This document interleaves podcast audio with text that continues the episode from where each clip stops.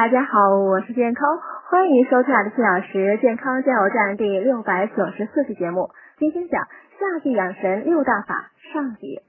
中医药古籍《内经》提到，人体有三宝：精、气、神。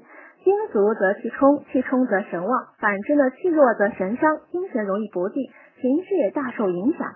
夏季呢，人要学会养精蓄锐，注意以下六点：第一呢，干睡就睡，不熬夜；第二呢，尽量从事温和运动，少在烈日下长期暴晒或从事激烈运动，打太极、气功都是不错的运动。第三呢，避免吃太浊的食物。